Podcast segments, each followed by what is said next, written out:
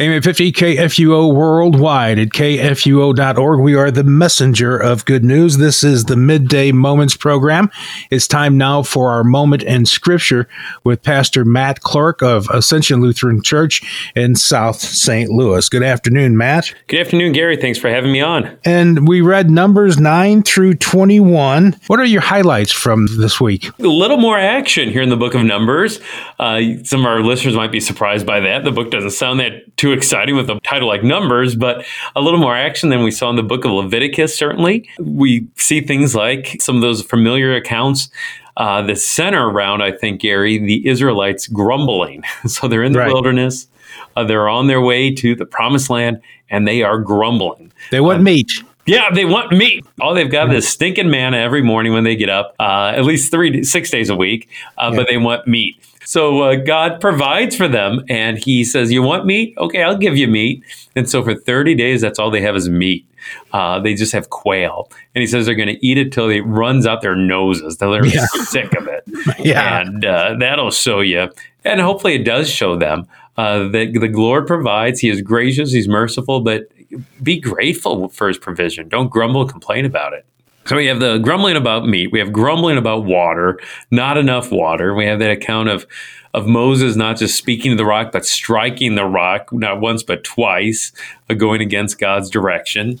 Uh, we have grumbling about the promised land itself. We in this account we actually see them get there. They send those twelve spies, and then ten of them grumble about how they can't overtake this land because oh, the, the cities are just too great and the people are too great, even though the Lord had promised that yes, uh, this is the land that I'm giving to you. So we see a lot of grumbling. I think that's and one of the themes there.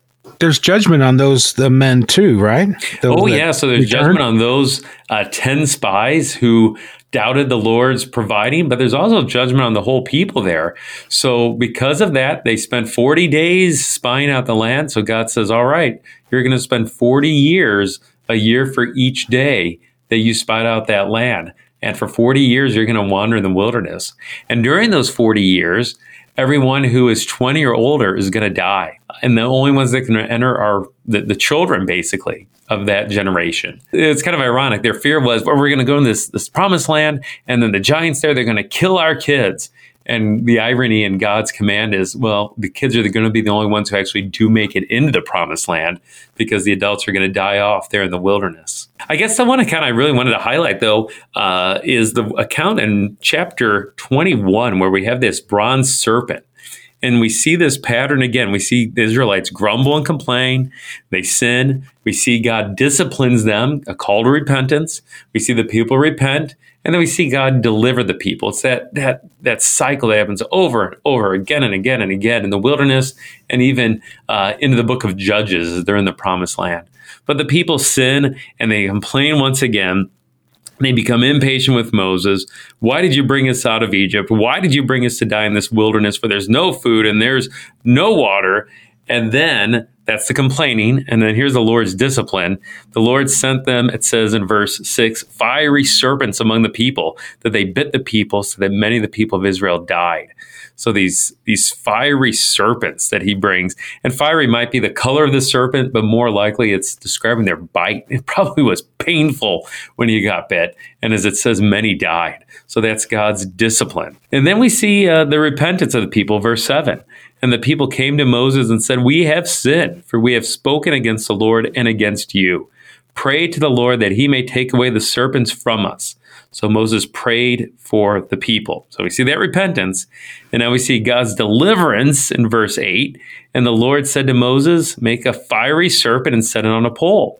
And everyone who is bitten, when he sees it, shall live. And Moses made a bronze serpent, set it on a pole. And if a serpent bit anyone, he would look at the bronze serpent and he would live.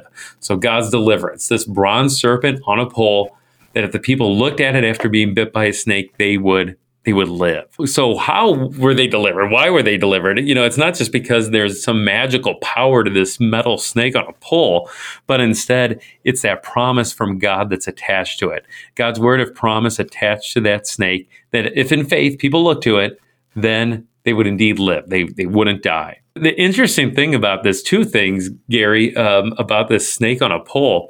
Uh, one interesting thing is we read on and then we get to Second Kings chapter 18. And the people are in the promised land now. They have these kings. And guess what? They saved this bronze serpent. And now it's become an idol. People start to worship this thing. Uh, and they start to pray to it and worship it rather than the creator, rather than the Lord. And it gets so bad that King Hezekiah at the time, this good and faithful king, has to destroy this serpent. He has to, to get rid of this serpent that they carried over from the wilderness because it had become a stumbling block to faith because they started to worship the serpent rather than worship the Lord. So that's kind of an interesting account too. Is there any connection with the serpent and also later on into the New Testament or even in previous reading? Yeah, yeah, two good con- yeah, some good connections, Gary. And that I guess that was my second point was Jesus makes like a really really clear connection for us in John chapter 3. Uh, right before John 3:16, you know, the Bible verse that everyone knows, uh, for God so loved the world, right? Is John 3 verse 14. And here's what Jesus says. He's talking to Nicodemus and he says, "As Moses Moses lifted up the serpent in the wilderness, so that bronze serpent on a pole, so must the Son of Man, that's Jesus, be lifted up, that whoever believes in him may have eternal life. So it's kind of interesting. Jesus compares himself to this bronze snake. And just as people would look at that bronze serpent in the wilderness and in faith would live, well, so also those who look to Jesus in faith will live. You know, we're, we're bitten with a, a worse venom. Uh, we're bitten by sin. We have the venom, the poison of sin running through our veins. And the cure, the antidote to that is Jesus Christ. And so when we look to him in faith, we are forgiven. Uh, when we look to the cross and faith, we are forgiven and we're spared from the fatal bite of sin and given life everlasting. So yeah, Gary, that would be my biggest connection between that snake in the wilderness is to Jesus here in John chapter 3 where Jesus himself compares him to uh, this bronze snake that's on a pole. It's kind of interesting, I think, you know, because I, I think, like you said, Gary, we, think snakes bad, right? Um, right. You know, we think of temptation all the way back in Genesis and Adam and Eve, and, and that's very true. Uh, but here, uh, God uses a snake to do good. Um, to be something that he attaches his word of promise to. And finally, to even point us ahead to Jesus, uh, that one who would be raised up on that greater pole, that pole of the wooden cross on Calvary. And we look to him and we find healing and restoration in him. I enjoy this book of the Bible, and I think there's some great stuff here. So uh, we'll see more good stuff as we continue our reading through Numbers. Our assignment for next week, uh, we invite you to, to read along with us Numbers 22 through 36.